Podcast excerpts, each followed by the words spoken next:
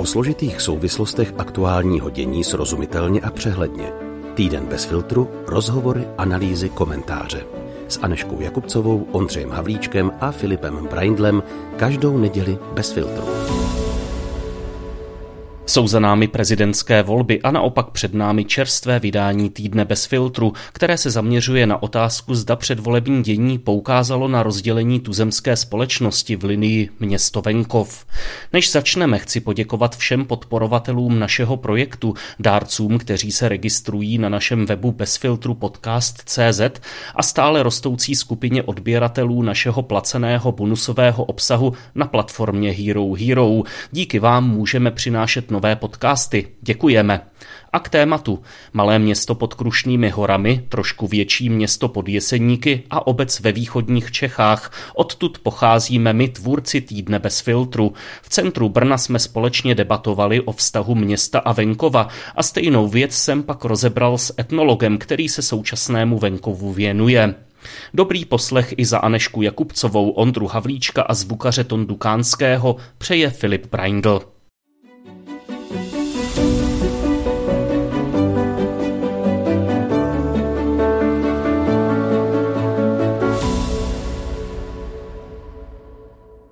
Ve městě cizoložství utajíš, Václave, ale tady ne.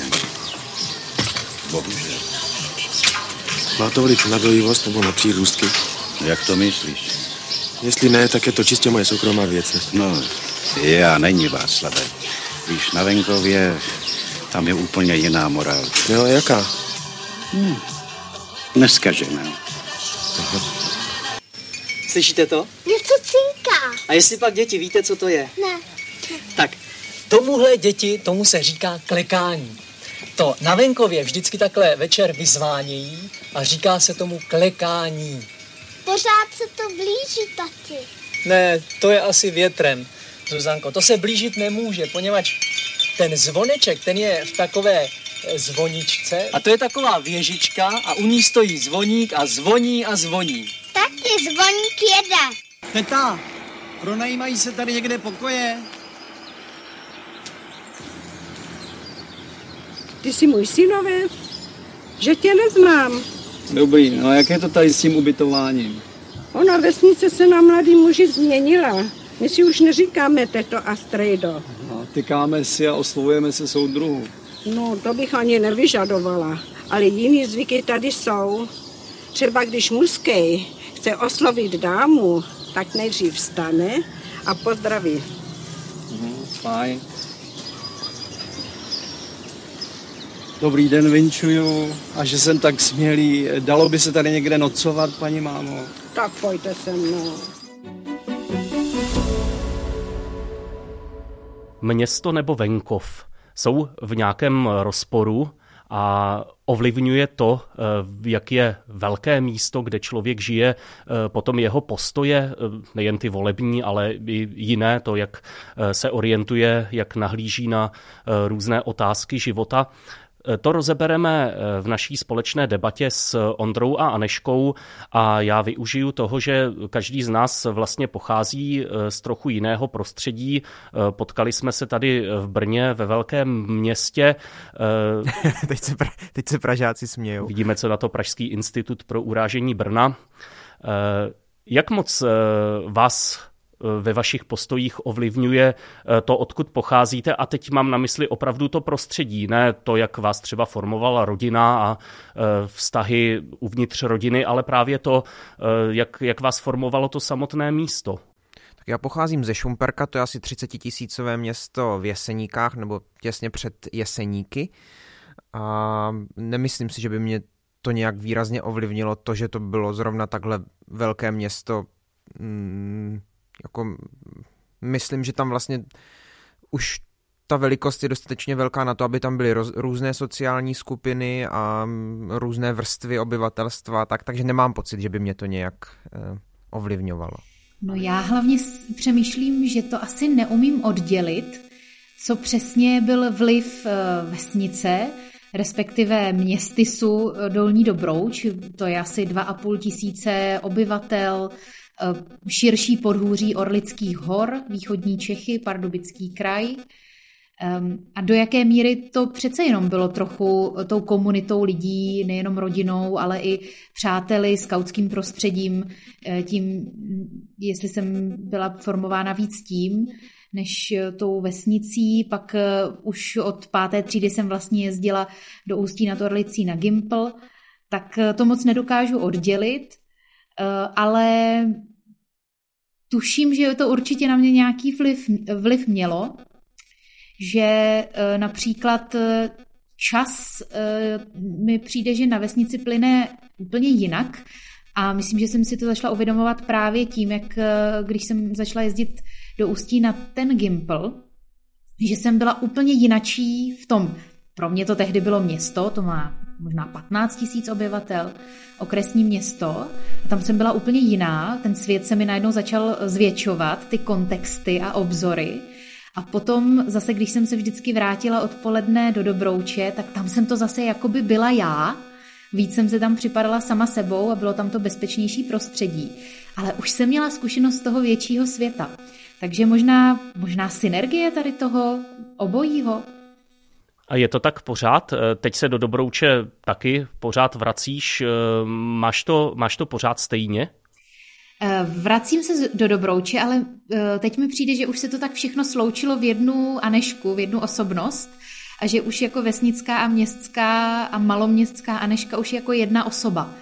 Že možná už jsem to dokázala tak nějak všechno vstřebat, respektive ty parametry ze všech těch různých míst si říct, které chci a které nechci, aby byly mě součástí. Takže... Ale pořád to vnímám, pořád to vnímám, že na některé prostě struny to brnká jinak ve městě nebo na vesnici. My jsme se rozhodli pro tohle téma, pro aktuální týden bez filtru, kvůli tomu, že kolem prezidentských voleb probíhaly i debaty o tom, jaké skupiny volí toho či onoho kandidáta nebo preferují možná i ten celý styl, který je zosobněn tím daným kandidátem. Je tohle podle vás opravdu otázka regionu či města venkova, periferie, centra? Vidíte tam nějakou takovou dělící linii? Já právě nevidím úplně dělící linii město venkov, ale teď nechci nikoho urazit, ale mě tam možná víc ta linie na mě za... zatím uh, skáče jako tře- třeba úroveň vzdělání, nebo, a to ještě víc, vůbec to, jestli to, co říkal třeba Petr Pavel teďka v té debatě na e, České televizi, on říkal, že mu přijde, že po roce osmdesát devět tu byla nejvíc zanedbána hodnotová výchova. A to je pro mě třeba trochu ta dělící čára. Vlastně jestli e, ti lidé vůbec prošli, ať už v rodině nebo v nějaké organizaci, něčím, čemu bychom mohli říkat hodnotová výchova, anebo jestli to v jejich vý, výchově a formování bylo úplně zanedbáno. A tohle tedy probíhá mimo ty kategorie velké město, malé město, vesnice, region ten či onen. To musí říct asi spíš sociologové, tak myslím, že z těch úplně základních dat vidíme, že tam nějaké dělení je, třeba už jenom z toho, jak vždycky na závěr toho sčítání čekáme, až se do, do, dosečtou velká města. Takže ono to tam určitě svým způsobem je, no ale možná taky proč? Možná taky proto, že ta velká města nabízí širší škálu možností, kam dát dítě do školy, do jakých ho dát kroužků, stahují se tam možná taky vzdělanější lidé za kvalifikovanější prací, tím pádem nějakým způsobem přistupují k výchově, tím pádem se nějak dál dovzdělávají a vzdělávají svoje děti. To si myslím, že s tím souvisí. Anežko, souhlasíš s tím, co říkal Ondra, že tedy ta hlavní dělící linie se vede spíše v nějakém hodnotovém zázemí těch lidí, v tom, nakolik byli hodnotově formováni či nikoliv, a ne tedy na té linii město-venkov či něco? No já právě nemůžu vůbec zanedbat nějaká ta sociologická data, tu statistiku. Tam z ní vyplývá, že nějaký tyhle rozdíly tam jsou. Podle toho, v jak velkém sídle člověk žije, ať už se s tím pojí právě nějaké ty... to, kde je třeba zaměstná, nebo jaké dělá povolání, jaké má vzdělání, jaké tam jsou ty komunitní vazby, tak tu statistiku nemůžu pominout. Zároveň mám spoustu nějakých osobních zkušeností, které tu statistiku velmi porušují. Jeden z těch příkladů, kdy třeba ta statistika, si myslím, že může být porušena, jsou satelitní vesničky, satelitní městečka kolem větších měst, kde mi často ti lidé přijdou jako mnohem větší měšťáci, ať už názory nebo způsobem života, než vesnič, vesničtí lidé, i když žijí vlastně v sídle s, málem, s malým množstvím obyvatel. Um, takže, nebo jsou, jsou třeba nějaké vesnice, kde opravdu velmi bují, například ty, kde má velkou, velkou tradici strana lidová, třeba u nás ve východních Čechách takové vesnice jsou, že ten komunitní život a ten zájem o politiku a tady o tu, jako řekněme, středopravou je velmi, velmi jako zakotvený, že tam jsou ty rodinné klany, které si to předávají, že volí prostě třeba podobně jako větší města. Takže zase jako u jiných témat, taky myslím, že to neříkám poprvé tohle, že něco říkají data, něco říká statistika, ale moje osobní zkušenost, když to přijde jako do praxe, tak vůbec nedokážu na to plošně nějak vztáhnout a je tam spoustu různých výjimek. Tak nevím, jak se s tím popasovat. Určitě nepoužívat nějaké urážlivé formulace v tomhletom. Mě to teď přivedlo k jedné poměrně čerstvé vzpomínce, kdy jsem se vracel z jedné satelitní vesnice u Prahy a stál jsem na malé železniční zastávce na okraji, kde byl ten poměrně rozlehlý satelit, prostě ta zástavba těch malých domků, ta v uvozovkách vesnice má snad tisíce obyvatel, nevím kolik, šest tisíc možná. A překvapilo mě, že když jsem tam čekal na ten vlak a přicházeli ti místní lidé, tak se zdravili, i mě zdravili a byl to takový jako zvyk, který se leckde na vesnicích zkrátka drží, ale tady bych ho nečekal, tak to možná jenom, jenom dokresluje to, že to opravdu není tak jednoduché, není vesnice jako vesnice a naopak není satelit jako satelit a tak podobně. Ale zkusím to posunout dál. Rozumíme si navzájem, netíká nám tady nějaké hluboké, nějaký hluboký společenský rozkol, ať už jde napříč vesnicí, městem nebo, nebo jinudy. Zkrátka člověk z jednoho regionu už nechápe vůbec východiska člověka z jiného regionu, anebo je to jenom taková prostě běžně vzbouřená hladina, která je, lidé jsou různí, mají různé názory a tak dále. Jak to vidíte? No já třeba nechápu některé lidi. Takže asi ano, to je jako jediné, na, na, na čem to dokážu říct sám na sobě nebo na svém okolí a mám pocit, že to opravdu jako nechápu a nechápeme. Třeba já a lidé z mé sociální bubliny někdy to, jak přemýšlí. Třeba teď já opravdu nerozumím tomu, že potom všem, co Andrej Babiš říká, vlastně někdo jde a pořád ho volí a, a prohlašuje o něm, že je ten správný. Takže někdy opravdu tam cítím to, že si nerozumíme, ale... A je to něco hlubšího, jako z čeho máš třeba i obavy, kam by se to mohlo posouvat? Nemám z toho teď obavy, ne? Nikdy mě nenapadlo nad tím tak přemýšlet, že bych um, se toho měl nějak bát. No já ten, když bych měla nějaký ten rozkol společenský nějak pojmenovat, tak mi to přijde jako spíš mm, jako roz, rozpor mezi tím důrazem na vzdělání, a to, ať už je to nějaké institucionalizované vzdělání nebo e, sebevzdělání a něco, čemu se říká vysoká škola života nebo selský rozum, přičemž ale ne nutně jakoby ve výsledku, k čemu dojdu tím selským rozumem nebo nějakýma učenýma poučkama. Ale to, že se identifikuju s jednou z těch skupin, že tedy buď já jsem ten intelektuál vzdělaný, který ví přece, jak ten svět funguje, i když třeba někdy spoza monitoru nebo obrazovky to sleduju, ten svět.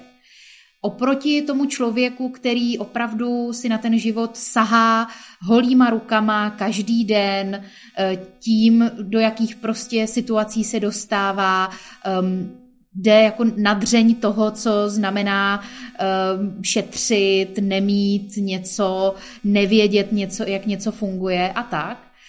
Tak si říkám, jestli to není, jestli to není ten konflikt v něčem takovém, že um, ti intelektuálové jsou rádi, že se mohou identifikovat jako intelektuálové a jsou rádi, že můžou někoho pojmenovat jako tu druhou skupinu, ti, co mají ten selský rozum a vlastně tomu vůbec nerozumí a trošku se na ně dívají tak jako z vrchu a blahoskloněno, jo, mm, vy na té, no jo, ale tak to, nějak, tak to nějak společně zvládneme, když nám dáte za pravdu a budete nám vytvářet to H D P někde na poli nebo spíš v, někde v továrně. A úplně rozumím, že potom ti lidé na, na tom poli nebo, nebo v té továrně naopak zase se dívají s velkým despektem na, ty, jako na ta přebujelá ega těch nějakých filozofů, sociologů, kteří používají podivné fráze, které někde vyčetli, slova jako narrativ a sokratovská metoda dotazování, prostě, že balí něco prázdného do nějakých vzletných slov, která někde vyčetli, ale vlastně to jádro tomu jádru nerozumí. Takže se zase dívají, prostě vrací ten despekt zpátky. A tam já si myslím, že je spíš nějaký ten rozpor. Já si trochu myslím, že jde o nějaký opravdu společný hodnotový základ, tak jak už jsem říkal. A že to, o čem mluvila si ty, Anežko, to, jak se ty strany navzájem vnímají, že to jsou spíš nějaké projevy už toho základního nepochopení. Nebo jako ně, něco, co k tomu třeba ještě přilévá trochu olej do ohně. Ale mně teď přijde, že je základní problém, že se tu nezhodneme ani na tom, že je špatně lhát. Jo, nebo na tom, co, co je prostě základní, co jsou dobré věci a co jsou špatné věci a které věci se nemají a které věci se mají. A že krást není dobře a že když se někoho e, prostě potvrdí, že krade, což se třeba, tím neříkám u Andreje Babiše, on ten soud teď aktuálně e, vyhrál, ale že když se u někoho potvrdí, že krade, tak e, že je to špatně. Že když se u někoho potvrdí, že lže, to se nám v té politice ukazuje pořád, takže to je špatně. A mně přijde, že už na tomhle se neshodneme. A někdo řekne při první lži, to je strašně špatně a ten člověk už tu nesmí nic dělat a při první chybě a někdo to naopak neřekne ani při sto padesáté chybě. A já mám pocit, že tohle je něco, na čem bychom se potřebovali víc sjednotit. Co je vlastně špatné a co je dobré, abychom to dokázali společně stejně rozlišovat. Zrovna u té lži, myslím, že bychom se, když by otázka ležela takhle, je špatné lhát, takže bychom se shodli, že ano, ale potom tu definici toho lhaní, že má každý jinde. Že když řekneš vlastně nepravdu um, a teď potom vysvětluješ, že jsi byl, um, nevím, znejštěn, zmanipulován, nebo jsi nevěděl, na co odpovídáš, nebo ti někdo dal nějaká špatná data a ty ses na ně spoléhal. Jo? Že, že to nebyla lež, ale že to byla misinterpretace, že to byla nezamýšlená nepravda. Jo? Takovýhle už um, rozmělňování toho základního pojmu lež. A pak už um, víš, že když argumentuješ Andrej Babiš lže, tak lidé ti neřeknou ano, ale mě to nevadí. Oni řeknou ne, nelže, on uh, to řekl v dobré víře, nebo on... Takže to podle mě spíš, že to nenaplňuje jejich definici lži. Ale shodli bychom se s nimi, že lhát je špatně. Částečně asi ano, ale částečně si myslím, že to tak není, že často z těch videí, které vidím třeba někde na Facebooku nebo na Instagramu, na Twitteru, tak mám pocit, že tam často právě lidé říkají, já volím Babiše, i když vím, že on lže. To tam opravdu ti lidé někdy říkají, že on prostě není úplně ve, v těch věcech čistý, ale má zkušenost. Jo? Převažuje třeba ta zkušenost nad tím mravním základem a podobně. Ne u všech, ale u části lidí mi to tak přijde. Teď jsme se trochu dostali od uh, původního tématu a my se k němu vrátíme, ale už ne uh, v podcastu, ale v, našem, v naší bonusové nahrávce v pokračování uh, této debaty, uh, kterou máme na platformě Hero Hero, kam uh, všechny posluchače zvu a děkuji jim za to, že přijdou si poslechnout, uh, protože zároveň tím náš celý projekt uh, podpoří. A v našem podcastu pokračujeme rozhovorem, ve kterém se opět vrátíme k té základní otázce, jak jsme na tom, pokud jde o vzájemné porozumění města venkova, nakolik to vůbec lze vyjádřit. Tak si poslechněte.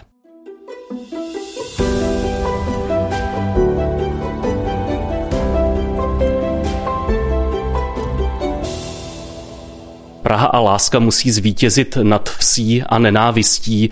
Nasvítily prezidentské volby reálný problém v rozdělení společnosti, tedy to, že se odehrává to rozdělení právě na linii města venkova, tedy městských či venkovských obyvatel. To rozebereme s Otou Poloučkem z Ústavu evropské etnologie na Filozofické fakultě Masarykovy univerzity. Dobrý den. Dobrý den. Já bych určitě řekl, že právě tady toto heslo, které vlastně tak nějakým způsobem rozvířilo ten veřejný prostor, je právě přesně tou výstižnou stereotypizací venkova, která může samozřejmě ovlivnit smyšlení lidí, která může ovlivnit výsledky voleb. Nicméně jedná se o nějakou konstrukci, kterou nelze vůbec generalizovat na venkov jako takový, protože ta linie dnes už probíhá někde úplně jinde než mezi městem a venkovem.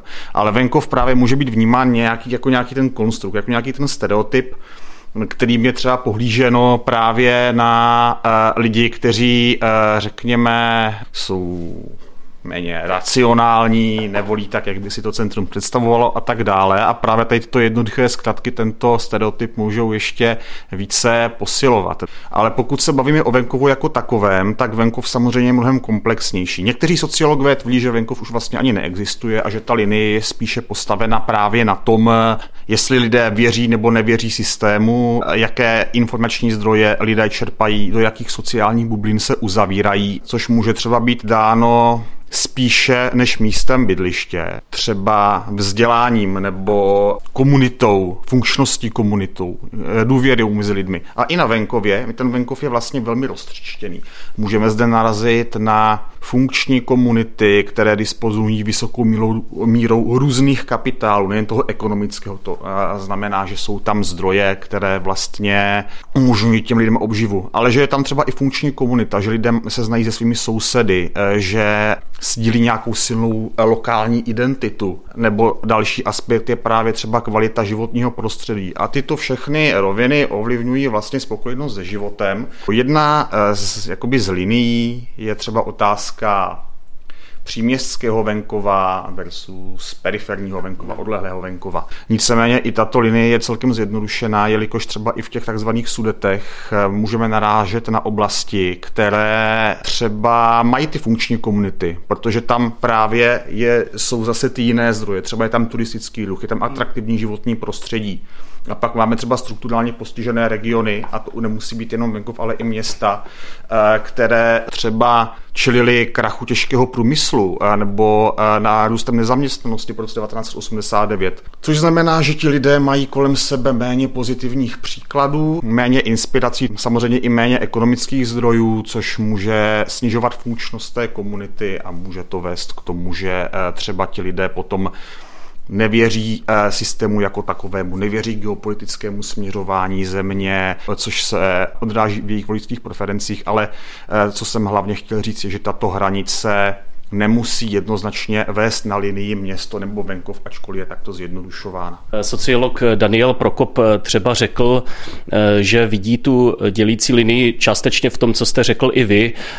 Tam, kde je větší míra chudoby, tam, kde je třeba více exekucí, tam, kde je nižší vzdělání, ale ono na druhou stranu to přece jenom jako do těch některých regionů pasuje více a do některých méně. A třeba i v tom, že z určitých regionů ti lidé určitého typu odcházejí, tak není to přece jenom trošku opravdu otázka toho, a teď nechci říkat města nebo venkova, ale určitého stylu, který je přece jenom s tím místem bydliště spojen. Určitě, samozřejmě. Ta linie nemusí být a není třeba v narovině město venkov, ale spíše se dá hovořit o linii periferie a centrum, která pak může jít napříč venkovským nebo městským charakterem toho prostředí a nebo i vlastně na druhou stranu, když si to tak vezmeme, tak i v rámci v rámci města, potom máme čtvrtě, které jsou horší, které jsou lepší, problémové oblasti. Ale je pravda, že na periferním venkově samozřejmě těch pozitivních, inspirativních příkladů ve svém okolí, ve svém sociálním kapitálu ti lidé mají méně, což může nějakým způsobem třeba oslabovat tu jejich důvěru. Ale další problém, o kterém také právě Daniel Prokop píše, je problém vzdělávání. Český vzdělávací systém je ve vysoké míře selektivní.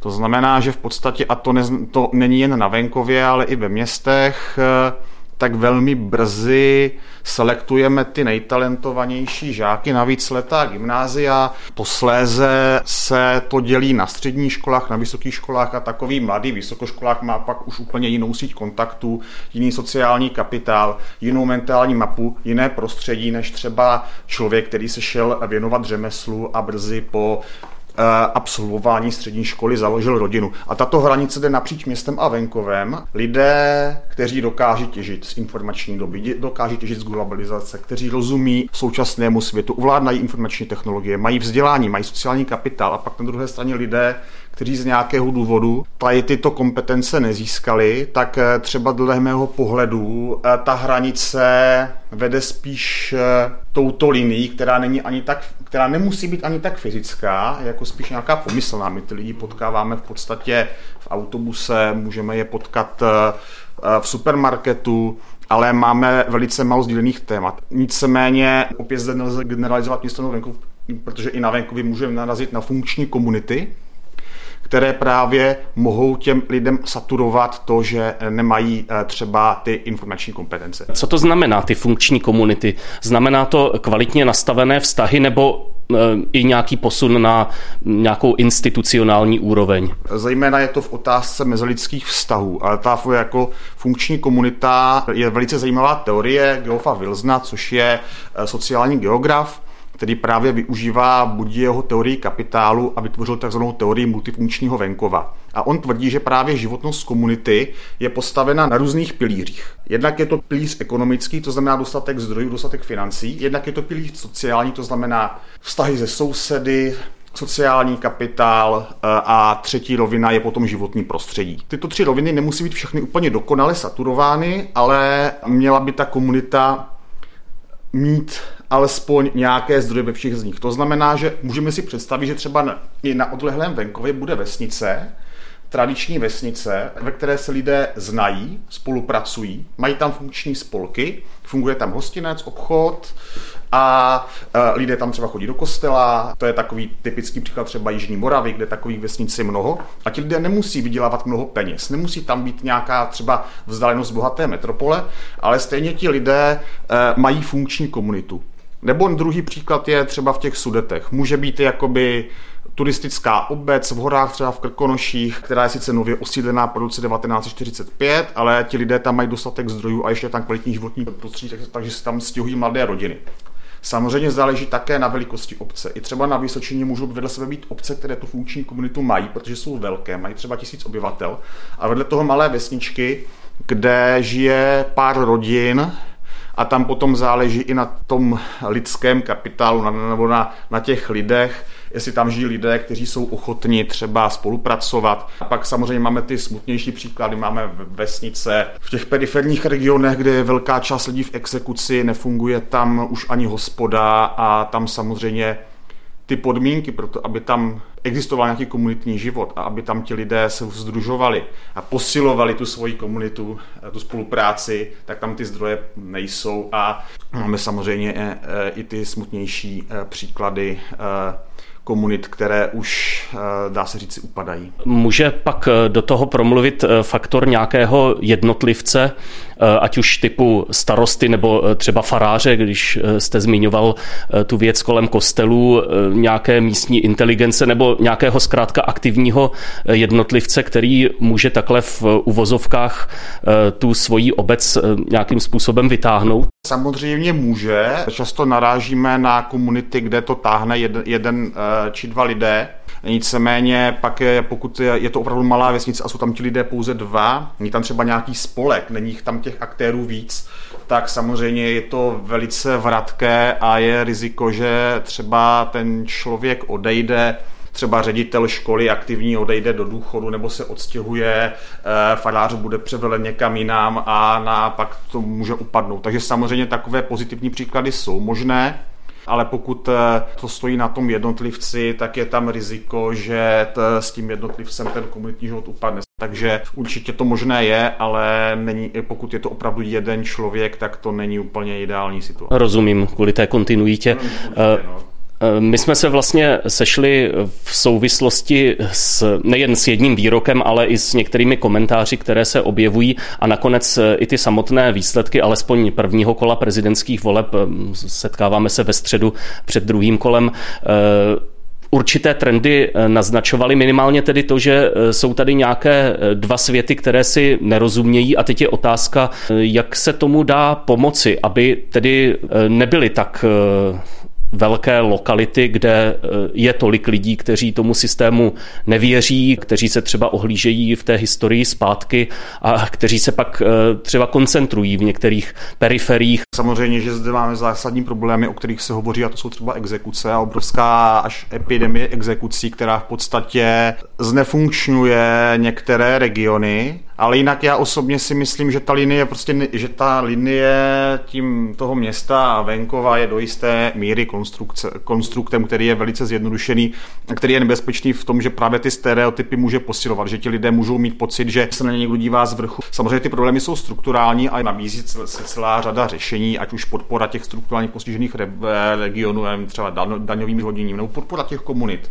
Viděl jsem reportáž o tom, že jsou dotační, dotační programy na venkovské obchody. Já si myslím, že by bylo plně relevantní, kdyby byly podobné dotační programy třeba i na vesnické hostince, protože pokud v obci funguje hostinec, tak, tak je to nějaké místo setkávání, kde ta komunita může pořádat společenské akce, což má obrovskou funkci. Tohle je přesně třeba ten pozitivní příklad, aby tady, aby tady ta dílčí infrastruktura na těch malých obcích fungovala s tím, že na ně nejde úplně asi aplikovat nějaké tržní mechanismy, protože tam stejně nikdy nebude konkurence. I takovými to prostředky posilovat tu spolupráci těch lidí, tu důvěru, tak to může právě do jisté míry pomoci tomu, že ti lidé budou věřit i v ten stát jako takový a nebudou se cítit na okraji. V čem se podle vás v poslední době nejvíc mění vztah mezi centrem a venkovem, chceme-li to tak nazvat, v nějaké té vzájemné vazbě, vzájemné potřebnosti?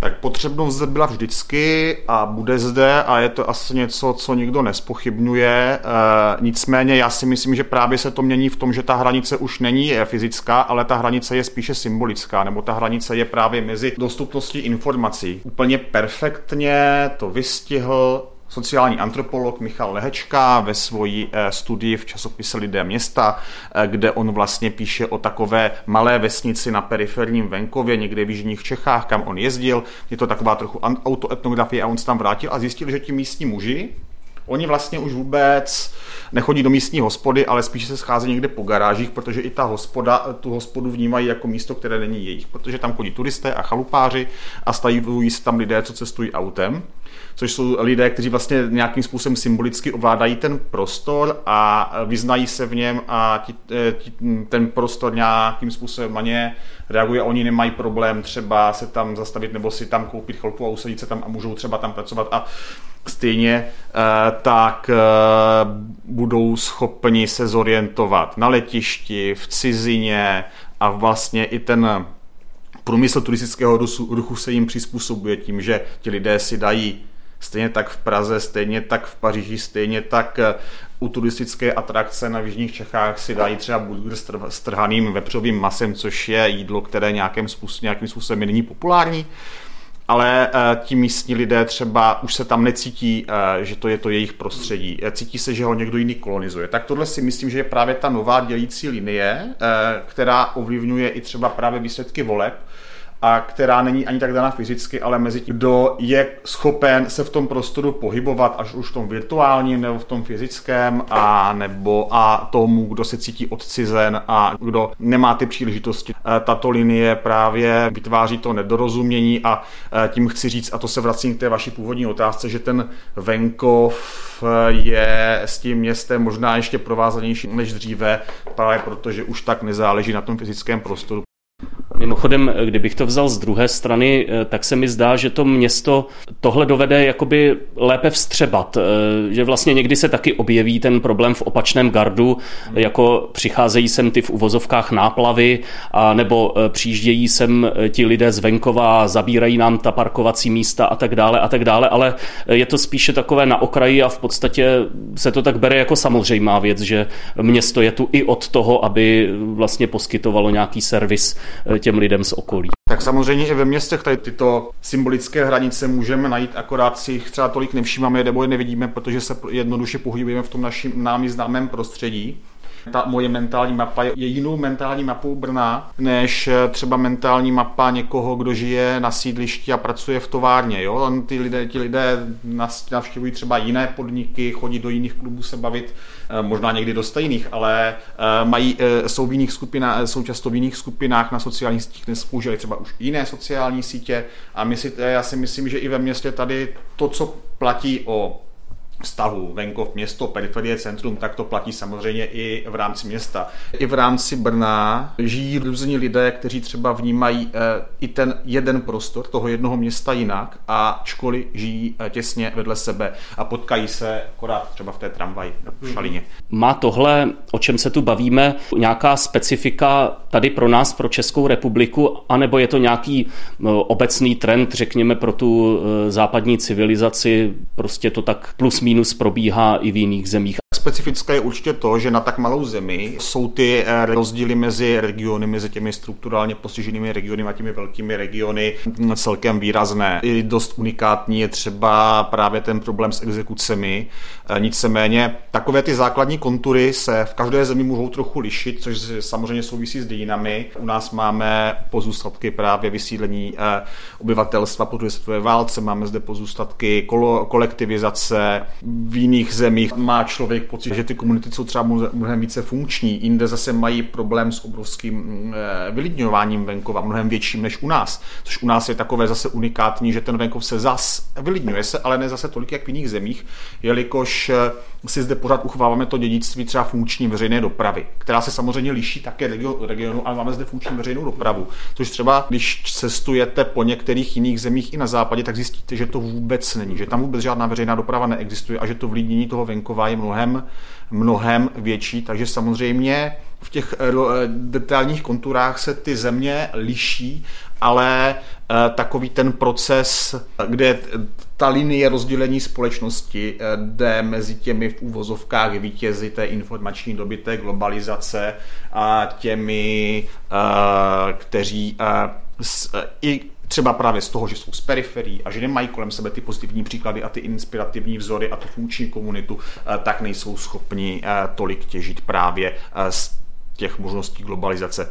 To říká etnolog Oto Polouček z Filozofické fakulty Masarykovy univerzity. Posluchače, kteří sledují náš profil na Hero Hero, mohu navést na malé pokračování tohoto rozhovoru, kde zazní možná docela zajímavý příklad o tom, jak tedy vnímáme to současné rozdělení nikoliv na linii město-venkov. Pane doktore, já vám děkuji za vystoupení v Týdnu bez filtru. Ať se vám daří. Nashledanou. Děkuji za pozvání. Nashledanou.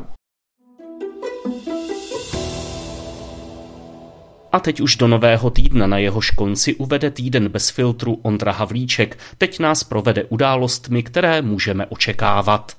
Je to tak? Tak pojďme na to. V pondělí prezident Miloš Zeman navštíví Srbsko. Setká se se svým protějškem Aleksandrem Vučičem a v Bělehradě otevře Český dům. Mnohem zásadnější návštěva ale startuje v úterý. Papež František se vydává do Konžské demokratické republiky. V pátek se potom přesune do Jižního Súdánu, kde se k němu připojí canterberský arcibiskup Justin Welby, nejvyšší představitel světové anglikánské komunity, a také Ian Greenfields, moderátor generálního shromáždění skotské církve. Spojení tří velkých tváří křesťanských církví není náhodné. Všichni se společně dlouhodobě zasazují o nastolení definitivního míru v Jižním Súdánu, který se osamostatnil teprve v roce dva tisíce jedenáct. A poté se zmítal v občanské válce mezi dvěma největšími kmeny, reprezentovanými prezidentem a prvním viceprezidentem. Papež František dokonce oba muže pozval v dubnu dva tisíce devatenáct do Vatikánu na mírové jednání a na důkaz vážnosti svých proseb o mír jim oběma na závěr políbil nohy. Jižní Súdán opakovaně jako důsledek občanské války zasahuje hladomor. A podle zpráv odborníků z Organizace spojených národů jsou v zemi tak častá znásilnění, že už je ženy ani nehlásí. Z Česka pomáhá na místě třeba diakonie. Pomoci lze příspěvkem na její transparentní účet. A teď zpátky do Česka a k něčemu veselejšímu. V úterý se rozdává pololetní vysvědčení. Pololetní prázdniny si žáci na základních a středních školách užijí v pátek. No a od příštího pondělí startuje šňůra prázdnin jarních. Ve středu začíná nejkratší měsíc v roce a spolu s ním tradiční akce Suchej únor, která má široké veřejnosti pomáhat s prověřením vztahu k alkoholu a pomáhat měnit návyky. Tak co? Zapojíte se letos taky? No a nakonec dva kulturní tipy z České televize. Každé pondělí vychází nový díl satirického seriálu Dobré ráno Brno. Vznikal v režii Jana Prušinovského, který je podepsaný třeba pod seriálem Most, takže kvalita zaručena. První tři díly už rozhodně stály za to. No a každý pátek můžete koukat na druhou řadu seriálu Kukačky. První série před dvěma lety strhla velkou pozornost a zdá se, že ta druhá bude taky stát za to. Za mě exceluje hlavně dvojice David Novotný a Sabina Remundová, geniálně jim potom nejstarší dceru hraje Denisa Barešová. Tolik poznámky k příštímu týdnu. Ve čtvrtek samozřejmě nezapomeňte poslouchat nejnovější díl příběhů bez filtru a pokud se vám naše tvorba líbí, podpořit nás můžete přímým příspěvkem na náš účet. Všechny informace najdete na našem webu bezfiltrupodcast tečka cé zet nebo předplatným na webu Hero Hero, kde každý týden přibývají nové bonusové epizody a jiné speciální příspěvky. Mějte se hezky, končí týden bez filtru, i příště se těší Anežka Jakubcová, Filip Brindl a Ondřej Havlíček. Bez filtru. O zásadních věcech otevřeně a bez předsudků. Najdete nás v podcastových aplikacích na Facebooku, Twitteru a Instagramu bezfiltru pomlčka podcast. Chcete nás podpořit? Info na webu bezfiltrupodcast tečka cé zet.